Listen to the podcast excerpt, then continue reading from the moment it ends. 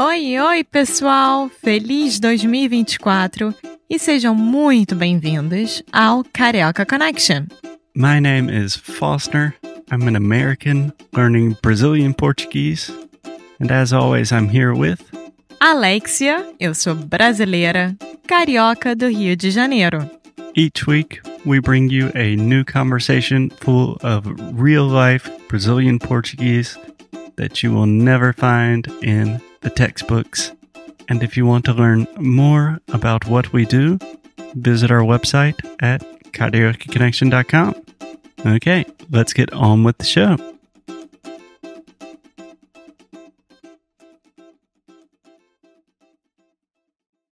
Oi, Foster. Oi, Alexia, tudo bem? Tudo e com você? Na verdade, não, não está tudo bem, não. Por quê? Porque eu estou com muito, muito dor de cabeça. e também é um sábado e a gente está basicamente no sótão. Não, é no porão. Sótão é em cima e porão Ah. é embaixo. A gente está no porão de nosso coworking. Num sábado eu estou com dor de cabeça, então um pouco irritado. Mas eu estou muito feliz de estar aqui com você gravando o podcast. Ah, que bom. Então é um, um, um mixed feelings. É. É. Como é que você fala isso em português? Ai, é Combinação de. uma mistura de emoções. Tá bom. Então, Alexia, a gente vai falar sobre o que hoje? Nós vamos falar sobre Fernando de Noronha, Uhum. que parece o nome de uma pessoa, mas na verdade não é. É, me lembra muito do Fernando Pessoa. Sim, mas tá, é muito diferente uma coisa da outra. Não tem nada a ver. Não. A gente vai falar sobre Fernando de Noronha, que é um arquipélago brasileiro do estado de Pernambuco. Amor, a gente pode começar com o nome da ilha, porque é muito difícil para mim, não sei porquê. Pode falar para mim? Fernando de, Fernando, essa parte é fácil. de Dia, Noronha. Noronha. Perfeito. Tá bom assim? Tá ótimo. Então fala rápido. Fernando de Noronha. Nossa senhora. Fernando de Noronha. Você praticamente não fala o Fernando, entendeu? É tipo Fernando de Noronha. Fernando de... É, você fala eh, como se fosse Fernão de Noronha, entendeu? Fernando de Noronha, Fernando de Noronha. Tá, eu vou tentar com um ritmo normal. Fernando de Noronha. Perfeito. Noronha. Noronha é uma palavra difícil. Noronha. tá bom. Ah, Normalmente os meus alunos têm mais dificuldade com LH do que com NH. Não, acho que essa palavra aqui é difícil porque você tem o noro, noro, que às vezes o R é difícil para qualquer falante que, é- que a língua nativa é inglês, né? E também você tem o NH, Sim. tudo junto. É muito complicado. Mas está ótimo. Noronha. Noronha. Perfeito. Então, vamos lá com o episódio. Bom, como eu disse, é um arquipélago brasileiro no estado de Pernambuco. Você entende quando eu falo o que é arquipélago? Sim, a gente tem a mesma palavra em inglês, é igual. Como é que se fala em inglês? Archipelago. Ah, tá bom. Então, é um conjunto de ilhas. Sim, E várias ilhas é, num, numa área, né? numa área só. E no caso de Fernando de Noronha, tem 21 ilhas. 21? 21 ilhas. Meu Deus do céu! ilhotas e rochedos de origem vulcânica. Ilhotas, eu descobri o que que era quando eu tava fazendo essa pesquisa. Porque, gente, eu aprendi tanto, tanto, tanto, tanto pra falar pra vocês. Eu não sabia nada sobre Fernando de Noronha. E eu Quando- tô abismada com tudo que eu descobri. Tá, duas coisas. Primeiramente, abismada é uma palavra que você usa muito e, na verdade, nunca entendo exatamente o que você quer falar. Chocada. Ah, tá bom. Uh. É bom saber. E ilhota, a primeira vez que você falou isso, Eu entendi idiota. Então, cuidado aí, gente. Ilhota são ilhas de dimensão reduzida ou um rochedo no meio do mar. Eu peguei essa, essa descrição né, da internet. Então, na verdade, é o seguinte: são pequenas ilhas ou rochedos no mar. É isso. É, faz sentido. Tipo, filhota. Sabia Né? que você ia falar isso. Seu pai te chama de filhota. É tipo filha, mas um pouco mais fofo, mais, sei lá. Bom, e dessas 21 ilhas desse arquipélago todo, só existe um centro comercial, que é a Vila dos Remédios. Lá fica os postos de saúde, ficam os postos de saúde, as escolas, delegacias e a única emissora de TV, que se chama TV Golfinho. Eu achei tão fofo. TV Golfinho. E só pra dar uma. Você assistiu hoje na Globo aquilo? Tudo bem. Você assistiu na TV Golfinho hoje? É, mais uma breve clarificação.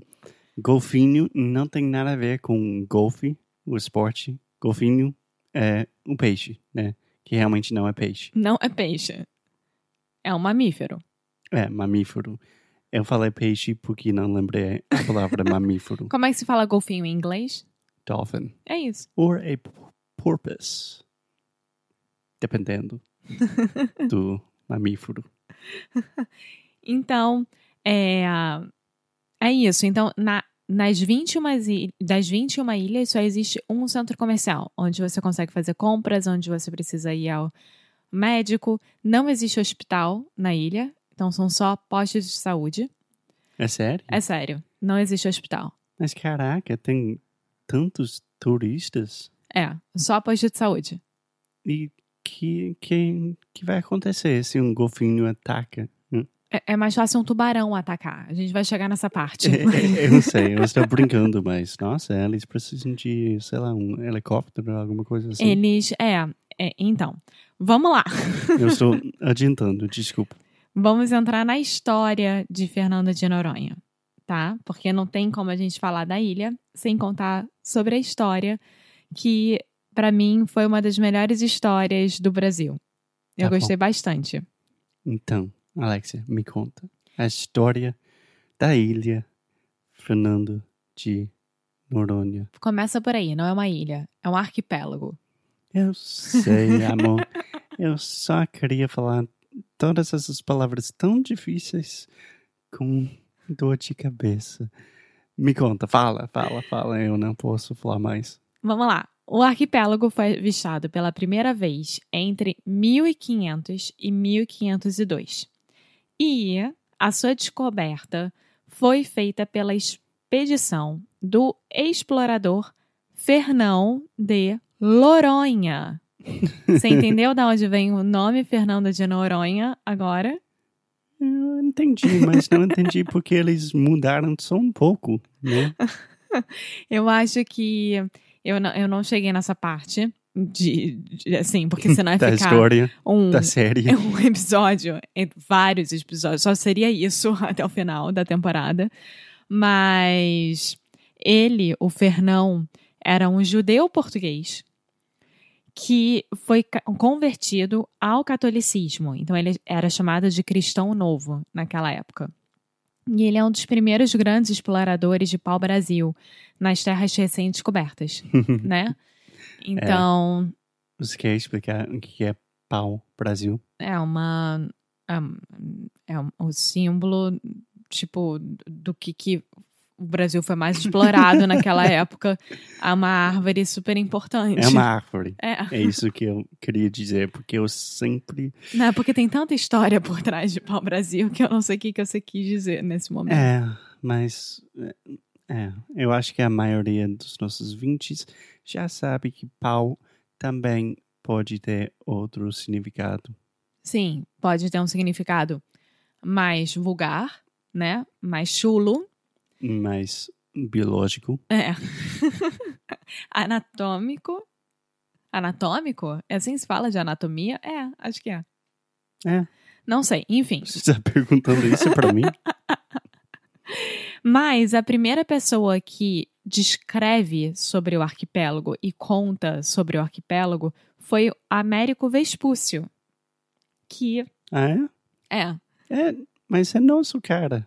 que na época era um mercador, navegador, geógrafo, cosmógrafo italiano e também explorador de oceanos ao serviço do Reino de Portugal de Espanha. Ele viajou pelo Novo Mundo escrevendo sobre essas novas terras. Então, por isso que esse homem foi para vários lugares e ele que descreve tudo para o Reino de Portugal e de Espanha na época. Mas caraca, ele tá. Eu imagino que os Estados Unidos da América é, vem do Vespucci. Nossa, Vespúcio. eu, eu falo Vespucci. Vespucci. Mas esse cara estava super ocupado, nossa. Sim, sim. Enfim. Bom, e aí durante os séculos 16 e 18, É, eu preciso dizer que números e Alexia não são os melhores amigos. não, nem pouco. Então, entre os, os séculos 16 e 18, o arquipélago sofreu constantes invasões de ingleses, franceses e holandeses. Então, ficou uma guerra infinita durante dois séculos para dizer de quem era quem, tá? É, naquela época que os ingleses. É, a gente já sabe a história, né? Já. Bom, em 1700, em setembro de 1700, ou seja, 200 anos depois de que ela foi descoberta, de que escreveram sobre o arquipélago pela primeira vez, se tornou finalmente uma dependência do estado de Pernambuco. Então, uma terra acoplada ao Brasil, oficialmente. Tá, o que quer dizer a palavra que você usou agora? Acoplada? Acoplada? É. Nunca ouvi essa palavra na minha vida. Que Talvez quer eu esteja, isso? talvez eu esteja tendo um, um vocabulário um pouco mais afinado estando agora aqui em Portugal. Eu não sei o que está acontecendo. Não, eu acho que não tem a ver com isso. Eu acho que você realmente fez uma pesquisa e. Mas não está escrito acoplado aqui. Você pode ver. Então me explica. O que quer dizer? Quando você acopla uma coisa na outra, você junta uma coisa na outra. Ah, tipo, acoplação? Hã? Pode, não, pode ser. A gente tem- Acoplar. Ah, tá. É que a gente tem uma palavra bem parecida em inglês que tem a ver com o sexo. gente, não sei onde minha mente está hoje. Desculpa, pau Brasil. Bom, então se tornou dependência de Pernambuco, virou oficialmente uma parte do estado de Pernambuco. Mas logo depois, em 1736, foi de novo invadida pelos franceses, porque eles não desistiam das nossas terras naquela época, e ficou sendo chamada um pouco. é, ficou sendo chamada durante o ano de 1736 até 1737 de Ile Dauphine. Então, realmente, os franceses foram lá, colocaram a bandeira da França, mudaram o nome e começaram a chamar de Ile Dauphine, que é a Ilha dos Golfinhos. Dauphine é golfinho. É, eu estava imaginando, né? É. Exatamente. É, e aí, só em 1737, uma nova expedição de portugueses, brasileiros, índios, o que fosse naquela época, expulsou os franceses, finalmente, de lá. Tá bom, parabéns. Alguma pergunta até agora? Ou não? Tudo certo. Amor, eu tenho tantas perguntas, porque é muita história. Já tem francês, já tem golfinhos. Pode continuar com a história. E daí, depois, depois disso, eu acho que eu vou querer saber um pouco sobre a ilha hoje em dia, Sim. no episódio que vem. Sim. Então vamos lá.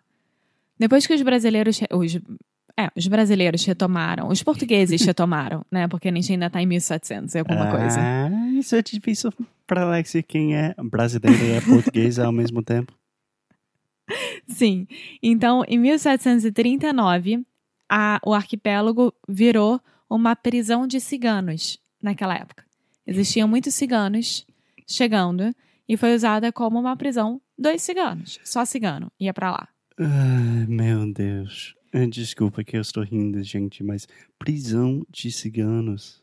Só essa noção é, é- não faz sentido na minha mente. Sim, mais de 100 anos depois, em 1844, era usada como prisão dos farroupilhas. Os farroupilhas, a gente pode até gravar um episódio sobre isso, que eu acho interessante. Eu retomei minhas aulas de história, né, do colégio, lendo sobre isso. A Revolução Farroupilha foi é, quando os republicanos lutaram contra o governo imperial do Brasil.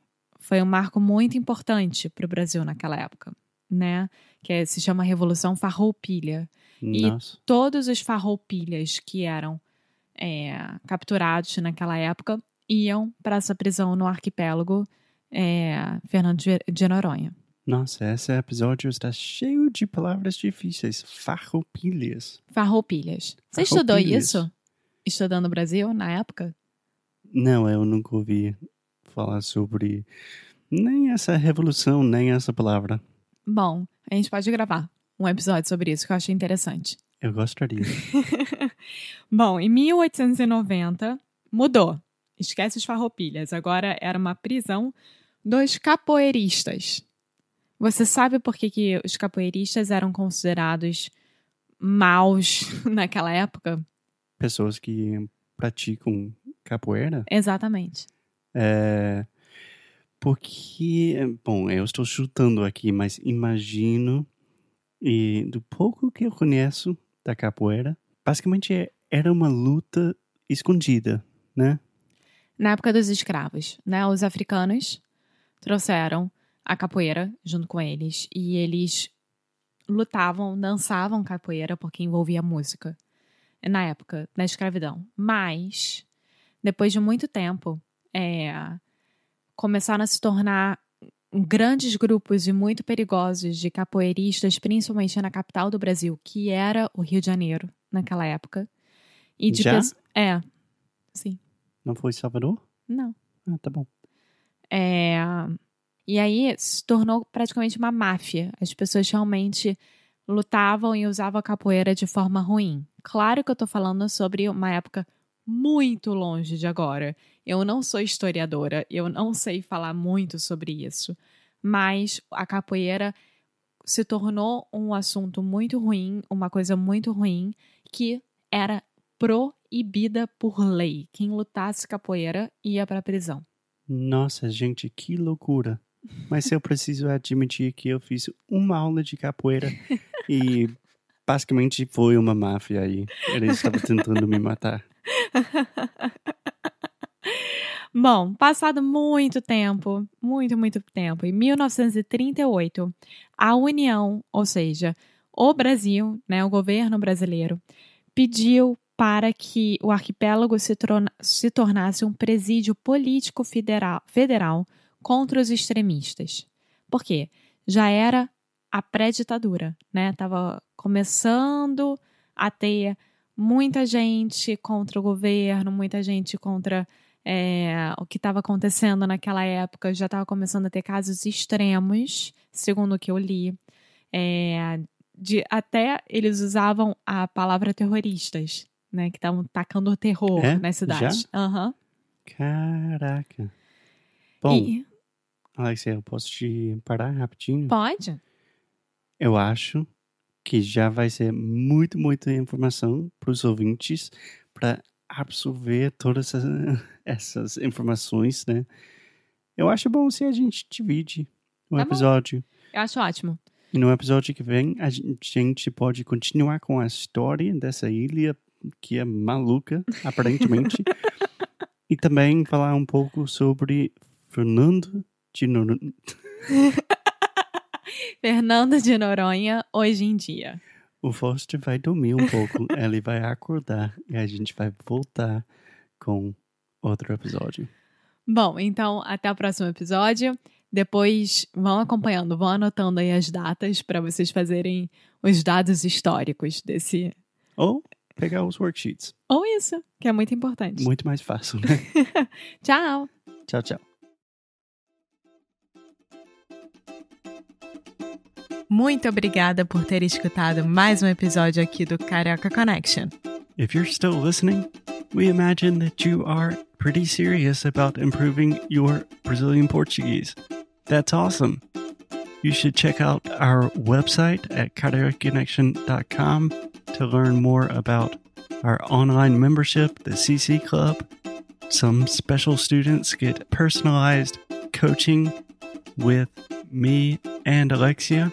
So if you want to hang out with us and really improve your Portuguese in 2024, Agora é a hora. Então é isso, pessoal. Até o próximo episódio.